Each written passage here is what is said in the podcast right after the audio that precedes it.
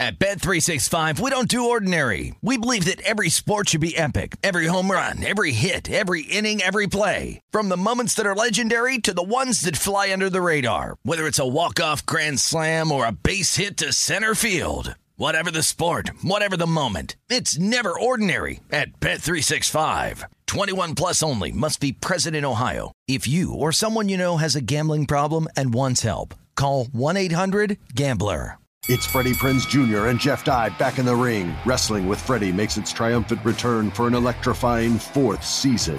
Hey, Jeff. Are you ready to rumble our way into an all new season of Wrestling with Freddie? You better believe I have. I've been practicing my body slams, and I'm jacked. All right, don't go injuring yourself now. We'll be highlighting the best stories and matches of the week in wrestling from AEW, WWE, and have one on one talks with the best talents in the world of pro wrestling. Listen to Wrestling with Freddie on the iHeartRadio app, Apple Podcasts, or wherever you get your podcasts. What's up, everybody? This is Stephen A. Smith, host of the Stephen A. Smith Show podcast. Tune in every Monday, Wednesday, and Friday at the very least as I bring you all new episodes that feature the biggest headlines in the world of sports, pop culture, business, and I answer your phone calls and respond to your tweets. You'll hear my unfiltered opinions and straight shooter interviews with top celebrities and game changers. All that and more. So listen to the Stephen A. Smith Show podcast on the iHeartRadio app, Apple Podcast, or wherever you get your podcast. I'm Hannah Storm, and my new podcast, NBA DNA with Hannah Storm, chronicles my six decades in professional basketball. From growing up in the sport to becoming one of sports TV's first female broadcasters. Join me as I dig deep into the game's history, unearth some wild stories, and talk to my friends from the world of basketball, from Dr. J to Charles Barkley. It's been a wild ride, and now I get to take you with me. Listen to NBA DNA with Hannah Storm on the iHeartRadio app, Apple Podcasts, or wherever you get your podcasts.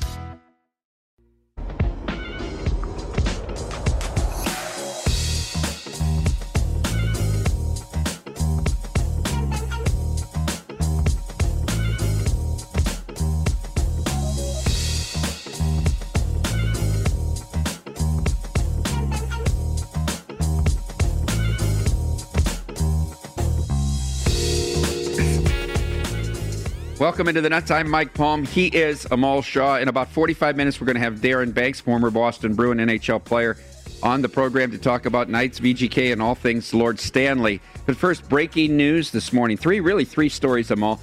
First, Joel Embiid has a small tear in the meniscus. He's going to miss game five tonight. Yeah, it's a big blow for Philadelphia. But, you know, as I said yesterday, I think if you're Philadelphia, you look to put him on the shelf, get him healthy.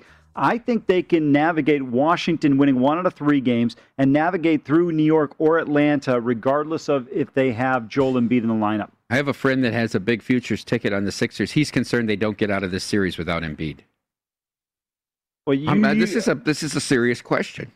yeah, okay. is it I'm tell you, you should terminate that friendship because they don't know anything about basketball. You should never discuss basketball with that person again. Okay, thank You, you. you think they can't beat? I think this- they win tonight. That's what I'm saying. Yeah. You, you can't beat. You have Harris. You got uh, Ben Simmons. You're fine. I said they'd still be a seven point for they're six and a half. Yeah. And I mean, I'm not interested well, in playing well, since Embiid's not playing tonight, I'm assuming he fired on the Wizards money line today, right? But just to hedge the series, you bet the series. No, just the I'm just asking. Just straight bet. Go bet this I- team. No, I think Come I think on. he's going to take his chances. And I would be very surprised if the Wizards won this game in Philadelphia at the Spectrum. Are they playing at the Spectrum? I- I wish uh, we have Mo Cheeks out there guarding. Anyway, I, I think when you look at Philadelphia, I think they're going to be tough in this situation. I I don't know if there's a team where the postseason lined up better than for the Philadelphia 76ers. You play Washington, who was fighting for the last 20 games to get in. Uh, they've had to they've been taxed. Russell Westbrook's been dealing with an ankle injury.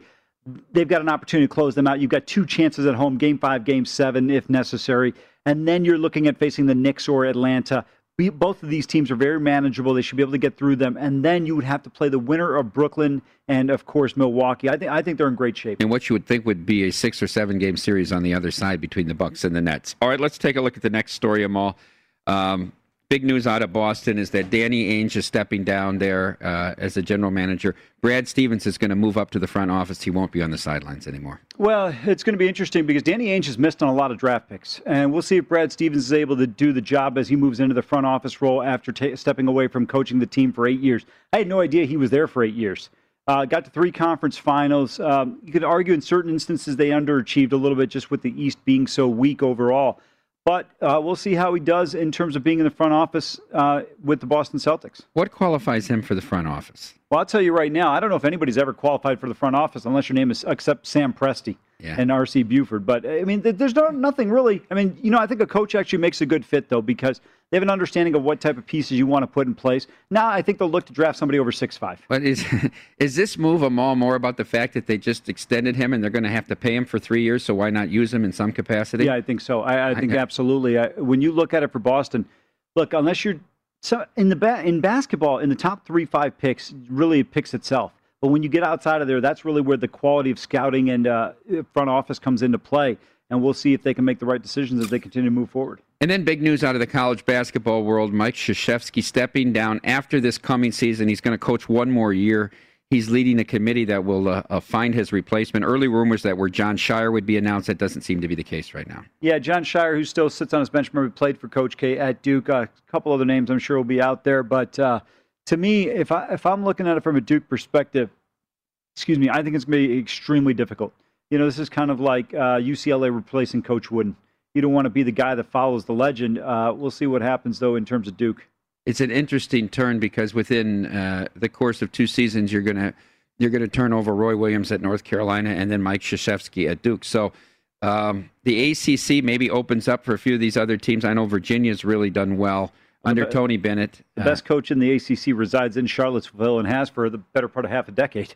Uh, thoughts about and a name you mentioned to me off air, Mike Brey. Would they consider bringing Mike Brey back? I don't think they will, simply because he hasn't won enough from a national perspective. But I actually think Mike Brey is a terrific coach. When you look at the academic standards, which Duke and Notre Dame are on par, uh, and he just doesn't get that. They're at a football program. It's a smaller school, just like Duke. But Mike Brey has done a tremendous job when you look at the talent or lack thereof that they've been able to bring in there. Let me pose it the other way. Would Mike Brey want to leave Notre Dame to go to Duke?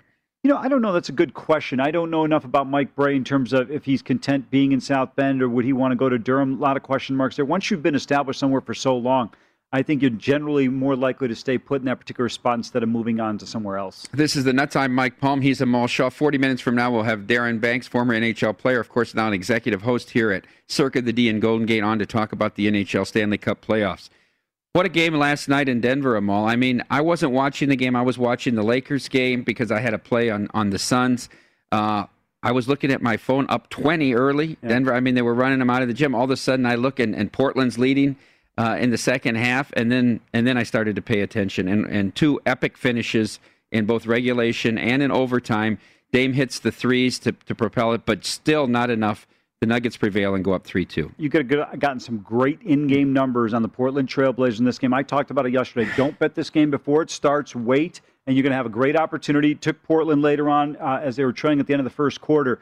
Uh, to me, Damian Lillard, I, I tell you what, I have so much respect for him simply because this is a guy who comes out of Weber State. You know, a lot of people didn't know what he was going to be. Goes to Portland, has never played with another All Star, has just been spectacular. He goes for 55, Mike, on 24 shots. Think about how ridiculous that is. He hits a tying three pointer, hits another tying three pointer that was even more difficult on a turnaround three point shot. He's just unbelievable. But give Michael Porter Jr. credit and the Denver Nuggets. Uh, Jokic goes for 38, but Porter Jr.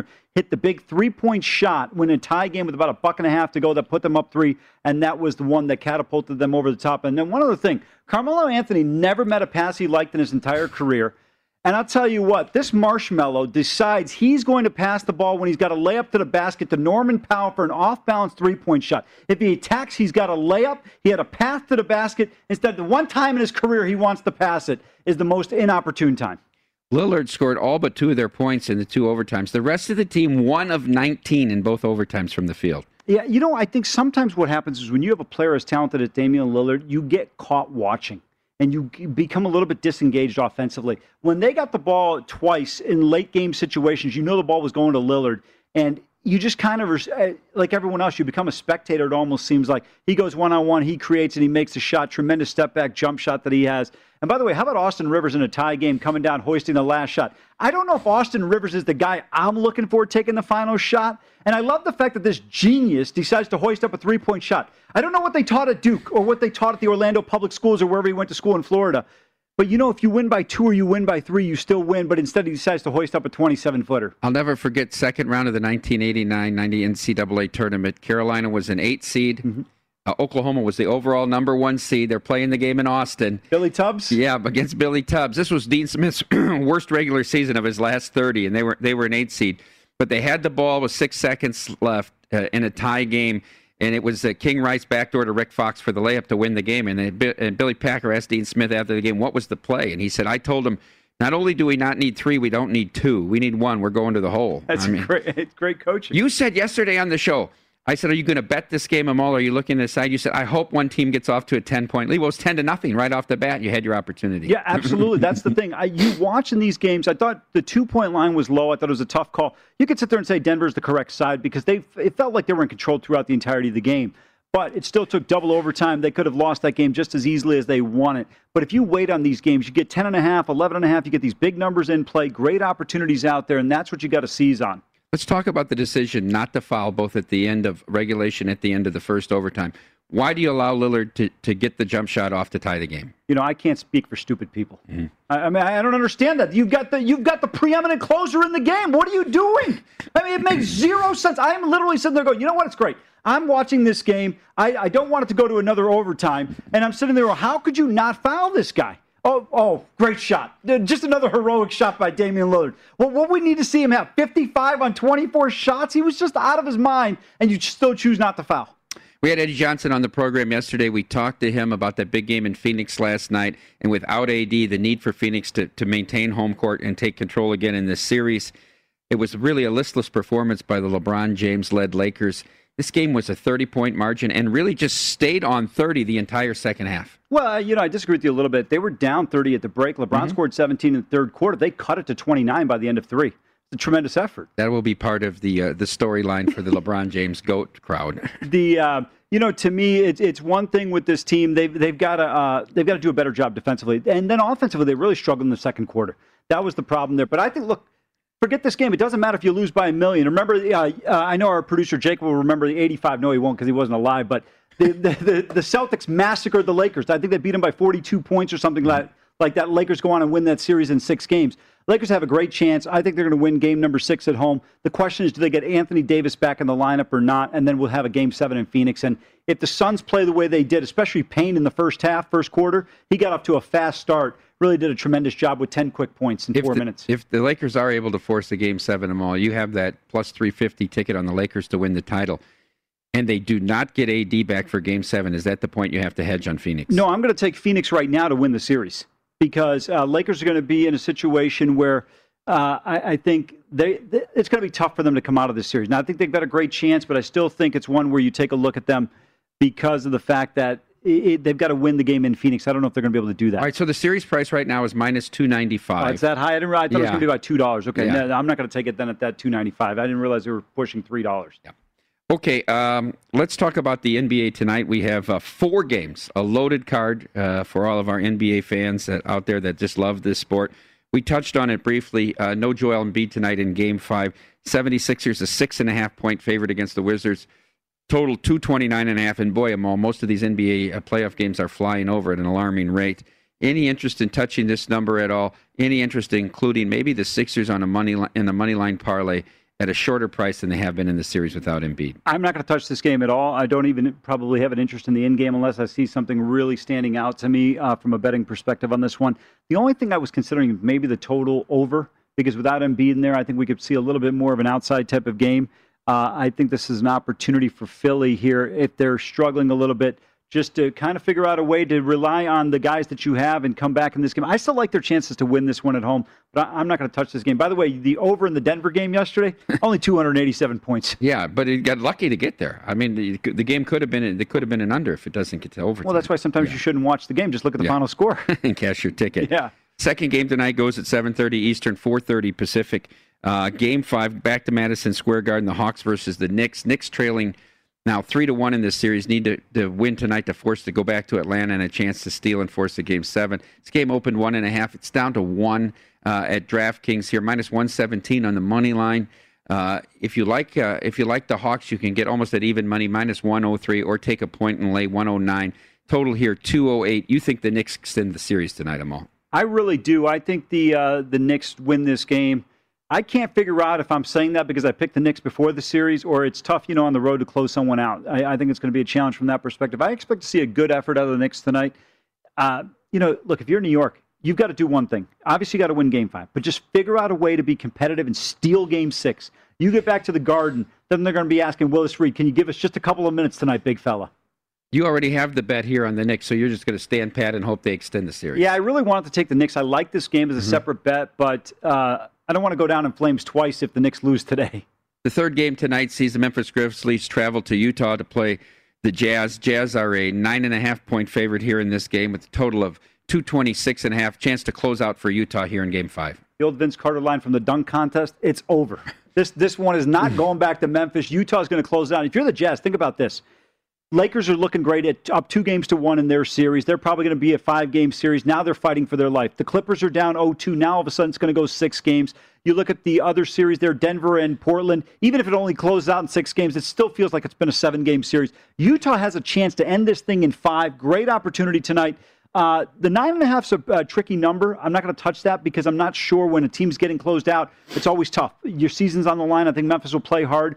But I like this Utah team. They're solid. I, I, don't think they're a great team. I think they're a very, very good team. And at home, they've been terrific this year. I think it's a good opportunity for them to win this game. Uh, Five dollars on the money line. Any interest in putting that in a parlay? Yeah, I mean, look, if you if you put some parlays together, you make some bets there. I think it's not a bad play. I think they win the game. Would you use Utah on the money line with your French Open ladies? Uh, yes, I, I, I would because uh, some of the plays in particular, I, I think there's a great opportunity. That's actually not a bad call at all. All right, and then the final game tonight, obviously very important, uh, uh, very important to me because I have that ticket Clippers to make the finals with the 76ers. Game five, uh, we haven't seen a home team uh, win yet in this series. Mavericks win the first two in LA, Clippers win the next two in Dallas. Number comes back a little more than games one and two, now seven and a half on the Clippers with a total of 217 here, Amal. Yeah, this is, wow, this is a big number, yeah. seven and a half. I'll tell you what, I think this is the game the Clippers win at home. I think the uh, you know you talked about that parlay with those two teams with Utah and the Clippers here. This could be one if you throw it win somewhere else. I'm just kind of trying to figure out the math on this one real quick. You have the Clippers at minus three thirty five, and then of course uh, the Jazz at five dollars. So I think those are two that you can throw into some things. I, I think we're finally have a team at home win this game, uh, win a game in this series, and this is going to be the one. I looked at when we were putting when I was putting the playbook together uh, early this morning a, a three team uh, NBA money line parlay with the Sixers, Jazz, and Clippers, and then I decided against it because I, I wanted to see this game play and I, more of an in-game opportunity with the Clippers as they have played so poorly at home in the first two games, and I wanted to see how they would come out and defend the threes, especially. 217 here is the total. Uh, I can't play it under. Um, I would lean over, but nothing pregame for me here in this spot. Yeah, I'm not going to touch this one, and just except from the money line on the side with the Clippers potentially. With the you look at with the Jazz, Mike, you lay 100, you get back 55. I don't think those are two bad plays. I get if people are not thrilled about taking the Clippers based on their previous performance at home, but to me, there was something in this team that turned around mid first quarter of game number three. They rallied down 15 in that first quarter, dominated what really appears to be the last seven quarter against the Mavericks. Now, can they continue it in the uh, home stretch? I find it interesting that the Clippers are 335 here at home in this game, but almost $4 for the series. Well, because I, I think when you look at Dallas's home record, it doesn't come as a surprise. And if you look at it realistically, if I said to you, based on the way this series is played out, don't you think the Clippers have a great chance at this point? I do. Yeah, I, mean, I, I really do. And, and, and we talked about that at length. Dallas being a 500 team all year at home. Yeah, and we saw it play out that way. And we saw a focused Clippers team come into Dallas and take care of business. All right, one of the more popular segments on this show, at least what our listeners and, and viewers are telling us, is this behind the bet segment. And sometimes, I'm all I think we should just bet our behind the bets because we do a little bit more more research and solid reasoning into uh, why this may be our key play for the day. So I want to start out with you and you're behind the bets. And I'm going to go with the Colorado Avalanche one more time. They're at home minus 180 in this game against VGK tonight. I know a lot of people like this Knights team, but now you're already seeing Colorado up to minus 190. Uh, to me, you look at Colorado, Mike, in the playoffs so far, in five games, they've scored at least four goals. They've won 10 in a row, including the last five in the regular season and last five in the postseason. Think about that, how well they're playing. And here's the great stat to me they've only given up 14 goals in those 10 games. In the postseason, they've outscored their opponents 27 to 8. I mean, I think about how dominant they are. They're outscoring their opponents by a three to one margin so far in these playoffs. They've covered every game on the puck line. Yeah, there's no one has been able to slow them down as of yet. No, they've been unbelievable. What would you make this number if if, if you were running a sports book? Is this the appropriate number on this game? I think it is because you can't discount Vegas's talent. This is an important game. It's not just about winning this game for Vegas. They've got to show some fight. I mean, that one looked like a, a matchup of a heavyweight versus a welterweight in there. I mean, it was just an absolute mismatch. We'll see what happens now when they have an opportunity to really bounce back here. In the regular season this year, Amal, the Knights were much more competitive with Colorado, and basically every game was close. Last year, Colorado boat raced them a couple times. One was on a holiday here. I think they beat them six to one. Was that uh, on Nevada Day? It, yeah, it was Nevada Day, correct. I think they beat them six to one uh, here at T-Mobile and and blew them out in Colorado as well. Uh, they've been more competitive, but obviously it was a bad spot for the Knights in Game One. To to the point of that number, you can't make the Knights too high because the action will become also one-sided here, right? I mean, you if, if you made Colorado, I think if you made Colorado two dollars in this game, you'd take nothing but Knights money here, and I, I don't think the sharp money wants to lay two dollars in this spot either. So you'd become very unbalanced and really, really need the the Avalanche in this spot. I, I hear everything you're saying, but I think that's one of the advantages of sports like uh, hockey, uh, t- uh, tennis, where you just have to win. Even baseball, sometimes where you see a scenario. Uh, baseball, you're obviously your momentum is good as that day starting pitcher, but in hockey, to me, when you have a team it just has a decided advantage when you look at it. I, there were so many sequences where I looked at it and said, Vegas just doesn't have the speed to contain this team. I mean, they are just faster, quicker to lose pucks. They're so dangerous. And uh, Mike, their ability to go from offense to defense, defense to offense so quickly is unbelievable. You think the way to bet this series of all is individual games, or we talked yesterday about exact game series price, where you can get the Avalanche at plus three dollars in a sweep, close to that, plus three twenty-five uh, to win in five. Yeah, I, I think to me, I, I, would probably be more likely to play it game by game because I don't like the scenario where uh, they have to win a certain number of games. You know, I still want to see how Vegas responds when they come back to T-Mobile Arena. Uh, it could be a different scenario. I mean, how many times have you seen? I always go. There's one series in the NBA I go back to. I think it was 2014. Uh, Oklahoma City's down 0-2 against the Spurs. I mean, everybody in San Antonio and Bexar County is planning their trip to Miami. Where are they going to be staying? Oklahoma City wins four in a row. It's over. And I mean, it, they were just a different team after they got back to OKC. And I think this could be a scenario here with Vegas. Do they come back home? They can flip the switch. I don't know. We're, we're acting like tonight's game is already a foregone conclusion. I love Colorado in this spot. I think they're going to win this game. But that doesn't mean Vegas isn't capable. This is not some team that's at the bottom tier of the National Hockey League or they have San Jose Sharks defense. Okay, for my behind the bets, I'm going to go to the other game that's on the ice tonight. That's the first game of the series between the Montreal Canadiens and the Winnipeg Jets. This game will be played in Winnipeg. I'm going to take the first period under one and a half, and I'm going to lay 30 cents here. You know, I, I was surprised. I didn't even know from watching that series how few goals were scored in the first period between the Maple Leafs and the Canadiens. Carey Price gave up one first period goal in seven games, Amal. And by the way, Montreal only scored four. So five first period goals in seven games, and one game had two goals. Six of the seven went under. Only three goals in those other six games. So they've been very solid defensively. Of course, that was their game plan coming in as a big underdog to try to keep these games close.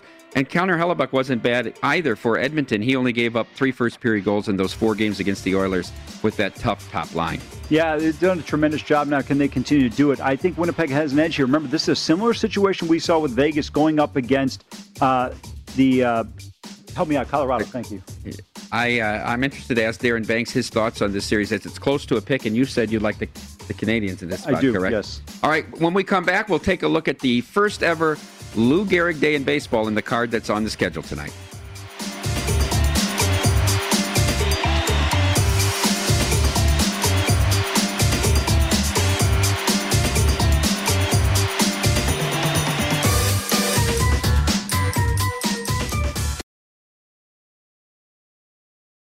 At Bet365, we don't do ordinary. We believe that every sport should be epic. Every home run, every hit, every inning, every play. From the moments that are legendary to the ones that fly under the radar. Whether it's a walk-off grand slam or a base hit to center field. Whatever the sport, whatever the moment. It's never ordinary at Bet365. 21 plus only must be present in Ohio. If you or someone you know has a gambling problem and wants help, call 1-800-GAMBLER.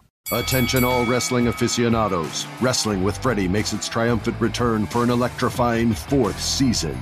This is Freddie Prinze Jr., and I am beyond thrilled to announce that our wrestling extravaganza is back, and joining me once again is the one and only Jeff Dye. Get ready as we highlight the most jaw dropping matches, dissect the fiercest feuds, and uncover the latest twists and turns in the world of pro wrestling. We're dusting off our legendary side quests and unleashing a barrage of brand new segments that will keep you guys on the edge of your seat like our talks on Unsanctioned Thursdays. Freddie, you know we got to give the people what they want. This season, we have an all star lineup of special guests who are going to be gracing our podcast, bringing with them their own unique insights, experiences, and all of that in the world of pro wrestling and beyond. Whether you're a seasoned wrestling veteran or a fresh faced newcomer, we promise an experience like no other. So buckle up, wrestling fans. Listen to Wrestling with Freddie as part of the My Cultura Podcast Network, available on the iHeartRadio app, Apple Podcasts, or wherever you get your podcasts. What's up, everybody? This is Stephen A. Smith. When I'm not at my day job, First Take, you can find me in my studio hosting the Stephen A. Smith Show podcast. Tune in every Monday, Wednesday, and Friday, at the very least, as I bring you all new episodes that feature the biggest headlines in the world of sports, pop culture, business, and politics. You'll hear my unfiltered opinions on those nauseating Cowboy fans, the chaos in Washington, D.C., and trending topics on social media, as well as my straight shooter interviews with top celebrities and game changers. And I occasionally give out love advice. Yes, it's true. If you want to know my true feelings about something, I'll give it to you straight. So listen to the Stephen A. Smith Show podcast on the iHeartRadio app, Apple Podcasts, or wherever you get your podcast. I'm Hannah Storm, and my podcast, NBA DNA with Hannah Storm, digs deep into the history of professional basketball, along with my own as one of the first female sportscasters. Now let's get you up to speed on what else happened around the NBA today. We talked to all sorts of people I interacted with, from Dr. J to Charles Barkley and recap iconic moments. Yes, he's got it. He, here he comes. Way rock the baby to sleep and slam dunk. As well as some of the wild stories behind the scenes. We were like, what? What are we in for? The scoreboard crashes before we even tip a game off. Today, the NBA is a global sports and entertainment giant. Players are multimillionaires and cultural icons. Iguodala to Curry, back to Iguodala, up for the layup. Oh, blocked by James. LeBron James. And these stories are about how we got here, both on and off the court. And what's next? Listen to NBA DNA with Hannah Storm on the iHeartRadio app, Apple Podcasts, or wherever you get your podcasts.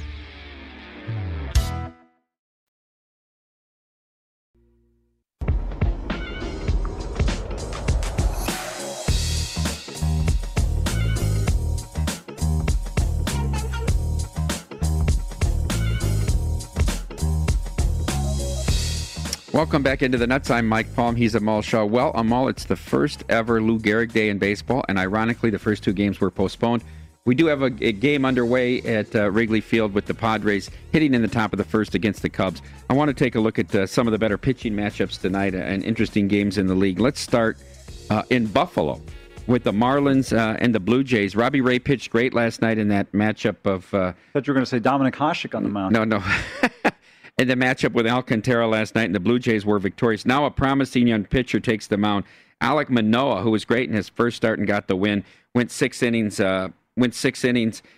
It, didn't give up any earned runs. Uh, two walks and two hits in those six against seven strikeouts against Pablo Lopez for the Marlins, who's one and three. But the ERA has been good. two seven one one one three whip, 59 strikeouts against 18 walks. Manoah in his second start installed as a, a 165 favorite uh, I got him earlier in the day at about 158, and then a total here in Buffalo of eight. Yeah, I'm not going to play this game because I want to see what Manoah can do. Mm-hmm. But you mentioned, you know, the one challenge for Alcantara and Lopez is this: they almost feel like they have to be perfect because there's such a lack of offense for the Marlins. I think they're probably actually better than their numbers even indicate because they're pitching under such duress. Uh, this Toronto offense is far superior to what the Marlins are going to throw out there. I can see why you took uh, Toronto in this game. Let's move on. Uh, a game in the NL East in Atlanta between the Nats and the Braves. Jon Lester going uh, for the Nats against one of my favorite fades, Drew Smyly for the Braves. Lester has not been great this year, of course, was on the disabled list earlier. He's 0 2 the ERA, close to 5. Uh, only 29 and a third innings of work, 22 strikeouts against 10 walks and 4 home runs. Smyly, Two and three, ERA almost six, 42 in the third, 37 strikeouts, 14 walks, 13 home runs. He's given up Drew Smyly. I've been talking about since he went to Texas with that lollipop curveball. Is it justified here, Smyly, a dollar fifty-seven at home? Well, I think the Atlanta's the better team, right? When you look at it offensively, and on the flip side, yeah, I know you don't like Smyly, but let's take a look at Jon mm-hmm. Lester's numbers real quick. And it's not just this year; he's four nine one ERA this year, five one six last year, four four six the previous year. I was a huge Jon Lester fan when the Cubs acquired him. I thought it was a great move by Epstein he's just not the same pitcher he once was. I mean, Father Time is still undefeated, and when you look at it, I think that's the problem right now with Lester. I don't think this is a bad price on the Braves, but I would look towards the run line here at plus 123. You've got a total of 10, Mike. It's telling you there's going to be some runs in this ball game. I think it's a good opportunity to take Atlanta at a plus price at home with that offense. You don't see many tens outside of Coors in today's baseball no. game, so that tells you what how these pitchers have been performing as of late. Red Sox plays the Astros. Astros again victorious last night. I'm telling you, this, this team is coming together and they're scoring runs. It's Nick Pivetta going tonight for the Sox. Pivetta, Amal, yet to taste defeat as a Red Sox. He's 6 0. His ERA is 386. Obviously, they've been giving him some good run support. 53 and uh, two thirds innings, 59 strikeouts. A little bit of a control issue, 26 walks. Framber Valdez, uh, who's on the DL, remember, promising young pitcher for the Astros. He's only had four innings this year. Um, so really his first start of the year. Uh, in those four innings, four strikeouts, two walks, and one home run allowed. He gave up uh, uh, two runs uh, in those four in excuse me, one run in those four innings for an ERA of 2.25. So not enough sample size yet on Valdez. Astros open 140 up to 150 now. Total in Minute Maid of eight and a half. Yeah, a little bit of a concern for me right now with the Boston offense. In their last three games, they've lost two of those. They've only managed a high water mark as three runs. I mean, they put up six runs in the last two, uh, three games. So got to get the offense going. But I like the way Pivetta has pitched. You mentioned it, Valdez, not enough of a sample size. I'd look at the Red Sox here at a plus 130. I know you said Houston's trending in the right direction. I think they've won three or four in a row. But I still like uh, Boston here, who, by the way, has a I know this doesn't mean anything, but they're two games better overall than uh, Houston is. I don't think a lot of people would have thought the Sox would have played this well uh, coming into the season at this point. So Pivetta's last start was at home uh, in Fenway against the Braves and Drew Smyly. I was going to pitching again on the same yeah. night, right in the rotation. He got down three to nothing in that game, but they rallied. They hit several home runs off Smyly, and the Red Sox won a range shortened game there, something like six to four. So it's interesting. I can't pull the trigger on Pivetta because he wasn't sharp that night, and I, th- I don't think he's been that good. He's just got a lot of run support. Want to touch on one more game? This was a game that you played last night unsuccessfully. Cardinals at Dodgers. We see Carlos Martinez going for the Cards. Three and four, four two two ERA, fifty three in the third innings, thirty strikeouts against sixteen walks. Against Walker Buehler, who's been very solid. Walker Buehler, not a lot of decisions though. I mean, he hasn't missed any turns in the rotation. Three and 0, 64 in the third inning, sixty two strikeouts. Only 11 walks. He has given up nine home runs. The ERA of 2.66 and a WHIP below one. Huge price here on the Dodgers. 220 now up to 240. If you're interested in the run line, you still need to lay either a dollar fifteen or a dollar twenty. Yeah, but again, the run line was the right move yesterday. Dodgers mm-hmm. don't win the game, so you don't get sacked for two dollars. This one, you come back with the run line here minus 114. Uh, you talked about uh, Walker Buehler. Last uh, three starts, 20 innings pitched, just two earned runs. Carlos Martinez is a guy that for the last couple of years has just not been the same pitcher he was a few years ago. I think it's a good spot to take Walker in the run line. All right, when we come back after the break, we'll have the Palm Readers playbook. Only a couple of plays. Usually I have about a half dozen on a Wednesday, and we'll see where Amal is going in Paris.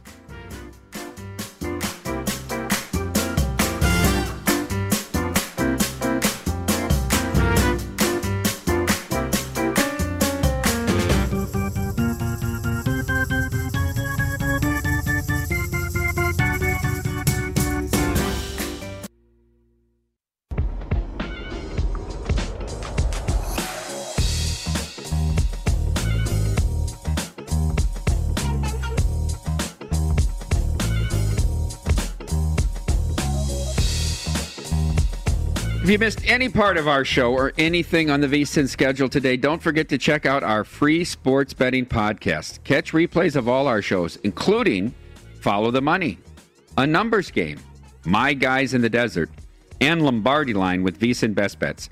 Download Beating the Book with Gill Alexander or Market Insights with Josh Appelbaum. Plus, we've got the Hardwood Handicappers brought to you by JVT, Long Shots with Brady Kannon, Gone Racing, and the Ron Flatter Racing Pod we weren't good enough to make the read? Uh, our show. I mean, so I, technically we're included, but I think any show reads this. They are all free and available now at vsin.com slash podcast or wherever you get all your podcasts. You know the podcast I really love? I love our man Michael Lombardi, and we appeared on his show on the weekends during the football season with that GM shuffle with with your guy Adnan Virk. Uh, I've appeared on there a couple times, but that's that's one of the my must listen to podcasts. I'm going to take your word for it. I'm not a podcast guy. Well, they're convenient. I mean, they're easy to listen. You don't, have, you know, you, you get it whenever you're on demand. okay, well, you know, they're not on demand for me. All right, now normally on a uh, normally on a, any given day, I have more plays than Amal. As he's the more, um, should I say, disciplined better, right? As you would say. Um, I mean, you, but today you, you, you, have more plays than I do. So well, I'm that gonna, includes the French Open. Well, it includes, but that's part of it. I mean, people are tuning in. They tune in to get Gill's picks, and they're tuning in to get your picks as well. Uh, let's start with the playbook today. I talked about this in Behind the Bets. Canadiens Jets first period under. Both these goalies are in stroke, Hellebuyck and, and Price. Price one goal in seven games in the first period against Toronto. I think this game comes out the same way. The Canadiens want to keep the games close, find a spot to get a lead and put the pressure on the other team. I'm sure there'll be a whiteout in Manitoba tonight for this game. They'll be very excited to somehow have gotten home ice in the uh, finals of the North. And the North Division, I'm all, which was the highest scoring division by far this year, has played the lowest scoring series. So uh, let's hope that trend continues. This game now is underway. It's in the bottom of the first. I gave out Dinelson Lamet here in this game. I uh, I took him 1 plus 107 in the first five against the Cubs. I think this guy just has such great stuff, especially the first time through the lineup. Now the people will say, "Oh, the game already started." Well, you can still bet it in game first five, or if you're a VSiN, if you're a VSiN subscriber for that low monthly rate that you know Bill eighty charges, what is twenty dollars a month? You get that daily best bets email. So it's everybody's best bets all day long, all of the hosts as well as the guests on the program that day. So if there's any games that go off before we go on the air, which of course is two in the East and 11 in the West, you can check out both Amal and I's plays on the daily email. Now, I wanted to give you plenty of time to get to the Amal in segment. Yeah, I got a few plays here today, actually five in total. Let's start mm-hmm. with the National Hockey League tonight. Love Colorado, as I mentioned earlier at home. The Avalanche minus 180, price now up to minus 190. I disagree with you a little bit. I'd take this one up to $2. I'd also probably take a shot at the uh, puck line as well. Colorado's just flying right now. Again, I mentioned it 27 to 8. They've outscored their opponents so far in the postseason in five games. You know, what's not gotten talked about enough is how well they've played defensively. Grubauer's had seven shutouts this year during the regular season. He's been tremendous as well for this team. And then Winnipeg, I think Canadiens are going to win this series. But, Mike, I think this is a great spot for Winnipeg. Montreal just came off of a seven game taxing series against the Toronto Maple Leafs. Now you've got to turn around and play in 48 hours against a Winnipeg team that's rested, that faced a much more challenging offense in Draisaitl and McDavid. I think this is going to be a good opportunity for the Jets here. I think the Jets win this game, but I still think Montreal pulls it out in six games. We'll see if that comes to fruition. So I'm going with the Jets tonight, minus 140. Now we go across the pond, nine hours ahead from Las Vegas uh, in terms of the French Open. Three matches going, all involving Americans. I didn't even realize this until I looked up at the graphic. Jen Brady tomorrow. She goes. She's a minus 164 favorite uh, in this matchup. And I'm just trying to pull up the matches in front of me here. I forgot off the top of my head who she's taken on. But, uh, Mike, when you look at it, to me, some of these players, this is where you can make some good money. I- am telling you, tennis, they have some of the most skewed lines. I don't know where they get some of these lines, and, and they're so far off. Uh, she's going to, Jen Brady is going to be going up against uh, Fiona Ferro uh, from France. Girl does not have a tremendous amount of power. Barely eked out against the uh, Chinese Taipei player in the first round in a tight third set there. I like Brady in this one. Too much of a server, too much power here. And then Sophia, Sofia Kenin, uh, former Grand Slam champion, French Open finalist uh, last year, runner-up, lost to Magda, uh, excuse me, to uh, Iga Swiatek. I like her in this one, minus 278. She's going up against Hailey Baptiste. I remember Kenin has struggled a little bit this year, but she's starting to find herself, made a coaching change. She fired her dad, who was her coach. I think she'll be on track here. I like her at this price. I thought both of these should have been further up in terms of pricing. I think Kenin should probably be closer to three fifty to four dollars, and Brady should, in my opinion, should be about two seventy five to three dollars. Is that a cheaper price on Brady because she's playing uh, a French player playing on their home soil? No, I, I, just think that they're giving the fact that Ferro's a little bit more of a clay quarter than Brady too much credit. At the end of the day, though, the talent and the power, we saw it with two dogs today with Madison Keys and Danielle Collins, both Americans, just absolutely dismantling their respective opponents as plus money dogs. And then the final one is a young American named Ann Li. Uh, she's an up and coming player taking on Alina Svitolina. I think this is a perfect matchup against a top 10 player. Svitolina is tremendous, gets every ball back but doesn't have the type of power. I think Ann Li's power, if you haven't seen her play, will surprise you. I don't know if she's going to be able to pull this out, but she's plus 275.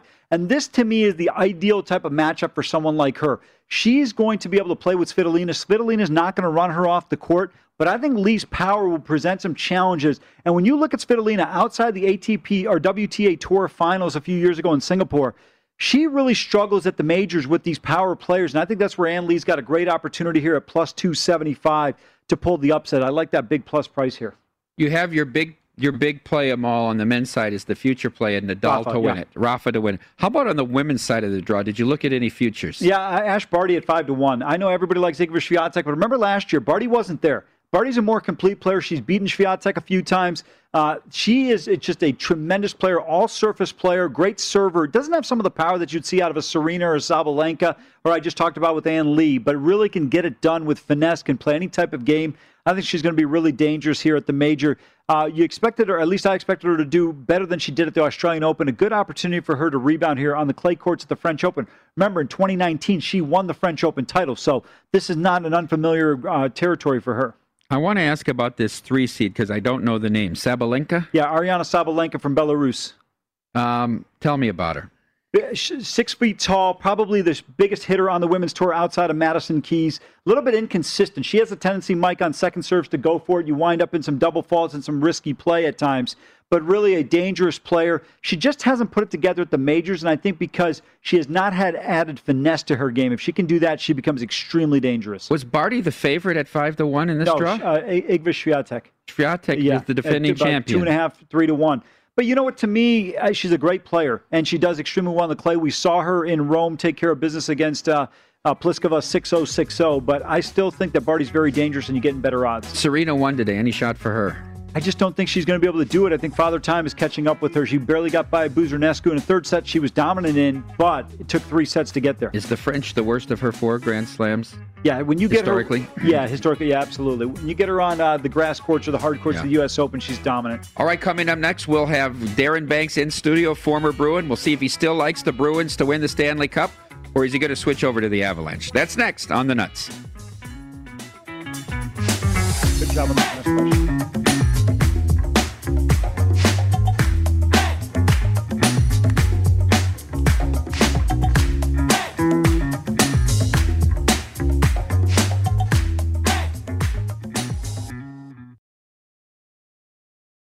At Bet365, we don't do ordinary. We believe that every sport should be epic. Every home run, every hit, every inning, every play. From the moments that are legendary to the ones that fly under the radar. Whether it's a walk-off grand slam or a base hit to center field. Whatever the sport, whatever the moment. It's never ordinary at Bet365. 21 plus only must be present in Ohio. If you or someone you know has a gambling problem and wants help, call 1-800-GAMBLER. Attention, all wrestling aficionados. Wrestling with Freddie makes its triumphant return for an electrifying fourth season. This is Freddie Prinze Jr., and I am beyond thrilled to announce that our wrestling extravaganza is back, and joining me once again is the one and only Jeff Dye. Get ready as we highlight the most jaw dropping matches, dissect the fiercest feuds, and uncover the latest twists and turns in the world of pro wrestling. We're dusting off our legendary side quests and unleashing a barrage of brand new segments that will keep you guys on the edge of your seat like our talks on Unsanctioned Thursdays. Freddie, you know we got to give the people what they want. This season, we have an all star lineup of special guests who are going to be gracing our podcast, bringing with them their own unique insights, experiences, and all of that in the world of pro wrestling and beyond. Whether you're a seasoned wrestling veteran or a fresh faced newcomer, we promise an experience like no other. So buckle up, wrestling fans. Listen to Wrestling with Freddie as part of the My Cultura Podcast Network, available on the iHeartRadio app, Apple Podcasts, or wherever you get your podcasts. What's up, everybody? This is Stephen A. Smith. When I'm not at my day job, First Take, you can find me in my studio hosting the Stephen A. Smith Show podcast. Tune in every Monday, Wednesday, and Friday, at the very least, as I bring you all new episodes that feature the biggest headlines in the world of sports, pop culture, business, and politics. You'll hear my unfiltered opinions on those nauseating Cowboy fans, the chaos in Washington, D.C., and trending topics on social media, as well as my straight shooter interviews with top celebrities and game changers. And I occasionally give out love advice. Yes, it's true. If you want to know my true feelings about something, I'll give it to you straight. So listen to the Stephen A. Smith Show podcast on the iHeartRadio app, Apple Podcasts, or wherever you get your podcast. I'm Hannah Storm, and my podcast, NBA DNA with Hannah Storm, digs deep into the history of professional basketball, along with my own, as one of the first female sportscasters. Now let's get you up to speed on what else happened around the NBA today. We talked to all sorts of people I interacted with, from Dr. J to Charles Barkley and recap iconic moments. Yes, he's got it. He here he comes.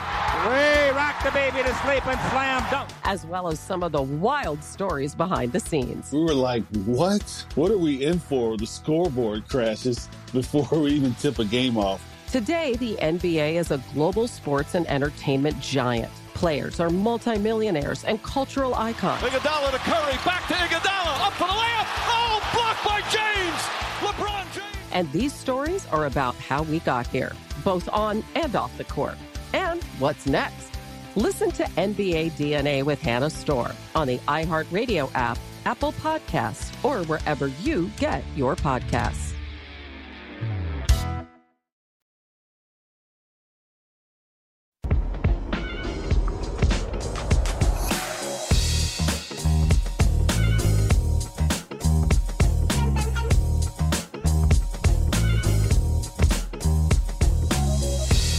Exclusive bets, daily specials, odds boost, and the largest offer of live in play options, BetRivers Sportsbook is the industry leader when it comes to online sports betting. And to make your experience even more rewarding, BetRivers offers the most live streams of major sports, instant payouts, and only one time playthrough. Bet Rivers, your hometown sportsbook. Offer valid in Colorado, Iowa, Illinois, Indiana, Virginia, Michigan, and Pennsylvania. Available at PlaySugarHouse.com in New Jersey. Must be 21. Gambling problem? Illinois, New Jersey, Pennsylvania. Call 1 800 Gambler. Indiana 1 800 9 with it. Colorado 1 800 522 4700. Michigan 1 800 270 7117. Virginia 1 888 532 3500. In Iowa, call 1 800 bets off. Back into the nuts. I'm Mike Palm. On my left is Amal Shah. On my right, Darren Banks, former Boston Bruin, played in the NHL, long career in hockey, and now he's an executive host here at Circa, the D in Golden Gate. Banksy, I want to start off um, with the series in the North. You said before, uh, and when Toronto was up 3 1, that you liked Winnipeg to come out of the North. Are you happy that Montreal knocked off Toronto? Now you have to lay a dollar forty with the Jets, where you probably could have got plus maybe one fifty with with Winnipeg against Toronto. Uh, I'm excited to see uh, Montreal get in. Uh, first of all, because most people in Canada, I would say more than 50% of them were probably going for Toronto. And that Montreal's now in, you know, I'm just like always putting a dagger in the, the Toronto Maple Leafs, you know. But Winnipeg, you know, my buddy coaching the team, Hellebuyck in net, I think uh, Montreal's going to have a tough time beating them.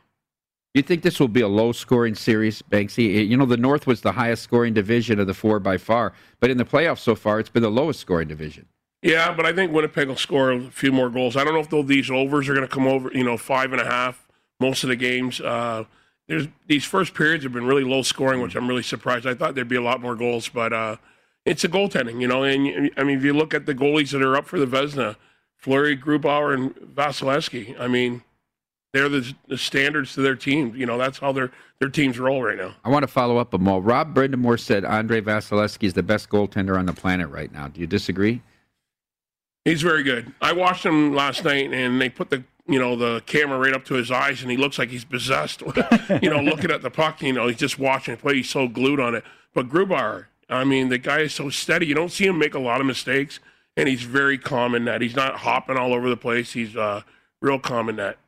Uh, I want to ask you a few things. First of all, I appreciate you uh, accompanying us to the hockey game because I know it was a last minute adjustment for you and your schedule. But the reason why I say that, there's nothing better than sitting in an NHL game with a former NHL player.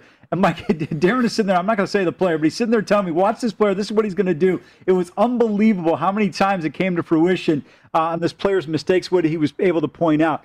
I want to go back to this Winnipeg Montreal series. I love Winnipeg in game one tonight. I disagree with you, though. I think Montreal is going to win it because their defense. I love the way Carey Price has played.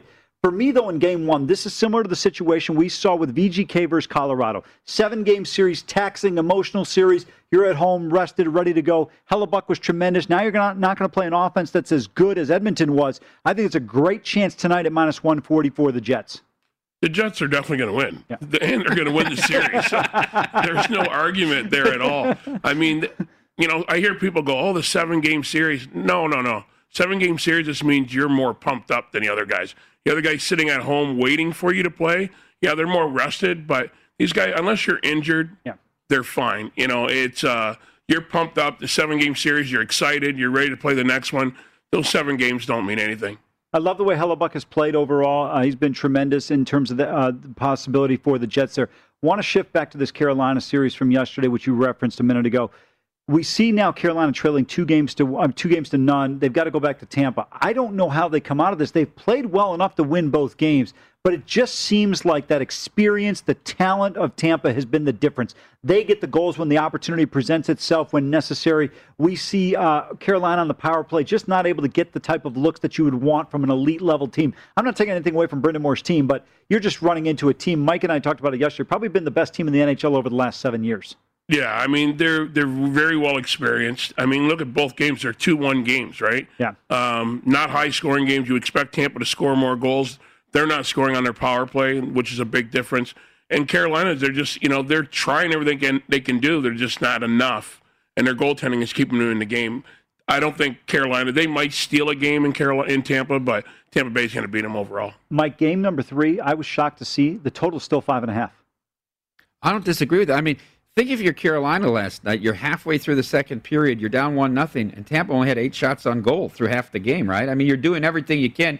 You're out shooting them three to one. You're just not getting the pucks in the net. Yeah, they're not. They're not getting any goals in this five and a half. Um, you would think they'd be flying over these, but Tampa Bay's just doing what they got to do to win. You know, and they're they're getting it deep, going in deep, forechecking, trying to keep them to the outside, keep the shots the outside, and then block them away from the net after that. All right, let's let's get to it. Knights and and in Colorado. I think a lot of people, maybe outside of, of, of Vegas, were shocked at that performance on Monday. It's just such a thorough domination and how fast Colorado looked. But if you know, we've been playing them and watched them. Even last year, they they came here and beat us six one on the holiday, and that.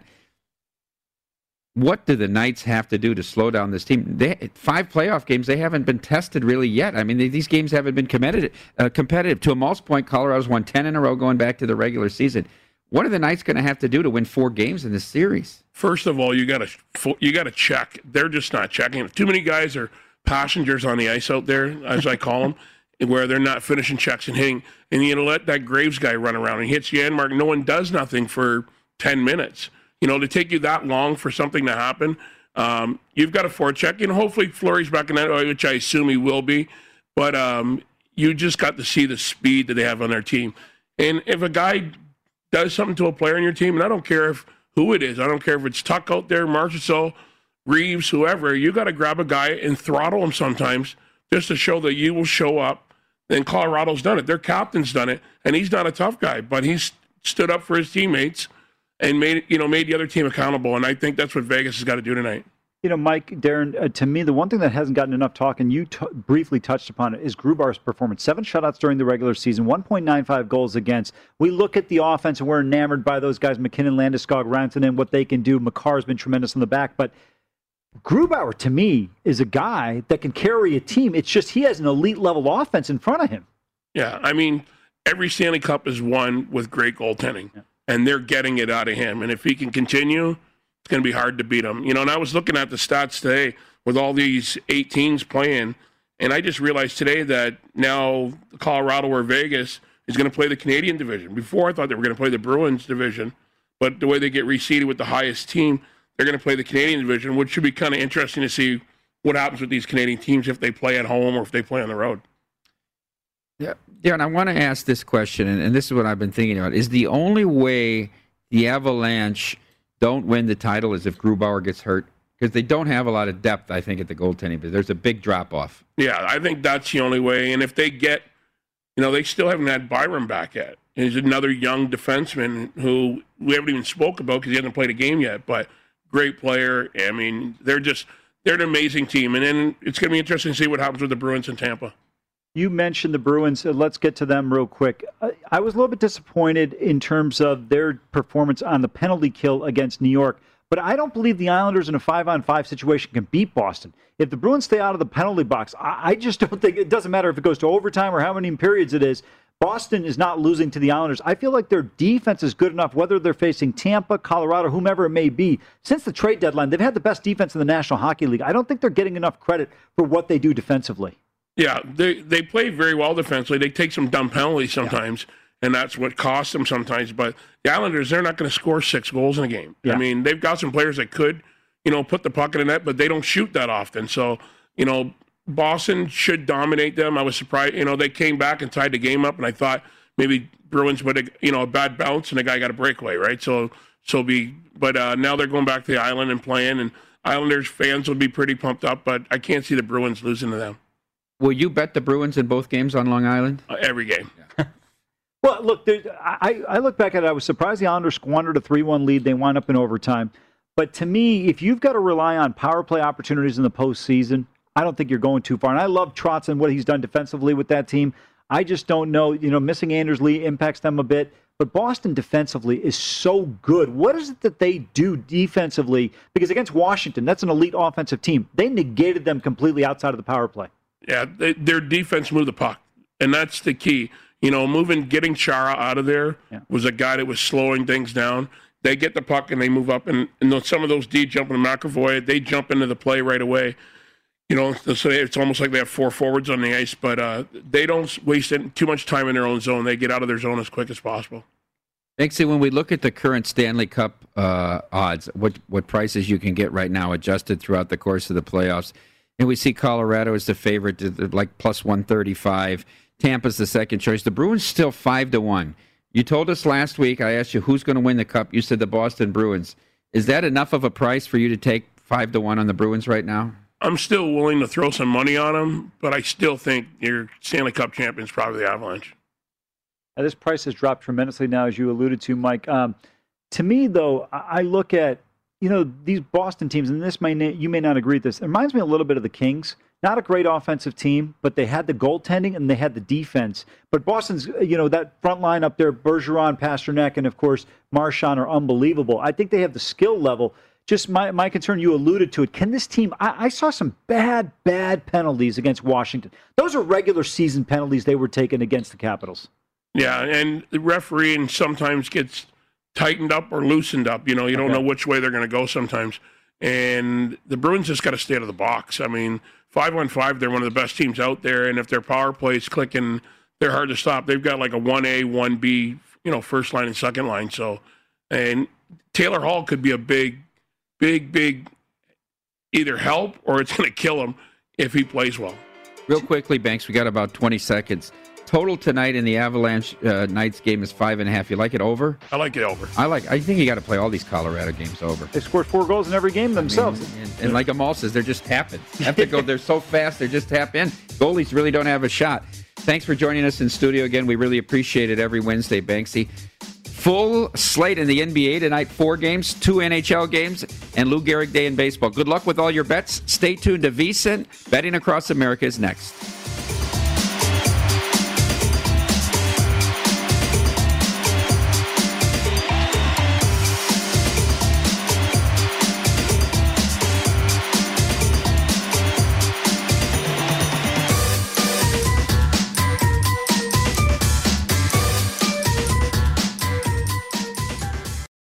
At Bet365, we don't do ordinary. We believe that every sport should be epic. Every home run, every hit, every inning, every play. From the moments that are legendary to the ones that fly under the radar. See for yourself when you sign up today and get $150 in bonus bets when you bet just $5. Whatever the sport, whatever the moment, it's never ordinary at Bet365. 21 plus only must be present in Ohio. If you or someone you know has a gambling problem and wants help, call 1-800-GAMBLER. Terms and conditions apply. It's Freddie Prinze Jr. and Jeff Dye back in the ring. Wrestling with Freddie makes its triumphant return for an electrifying fourth season.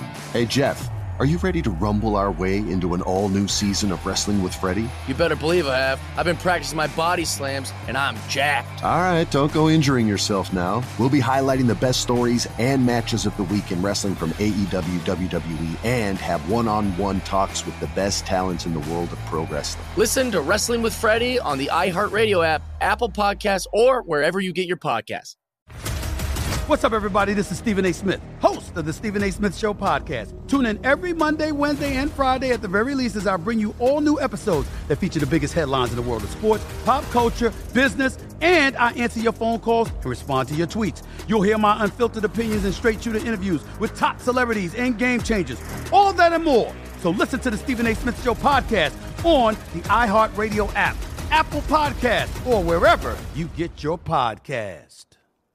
I'm Hannah Storm, and my new podcast, NBA DNA with Hannah Storm, chronicles my six decades in professional basketball. From growing up in the sport to becoming one of sports TV's first female broadcasters. Join me as I dig deep into the game's history, unearth some wild stories, and talk to my friends from the world of basketball, from Dr. J to Charles Barkley. It's been a wild ride, and now I get to take you with me. Listen to NBA DNA with Hannah Storm on the iHeartRadio app, Apple Podcasts, or wherever you get your podcasts.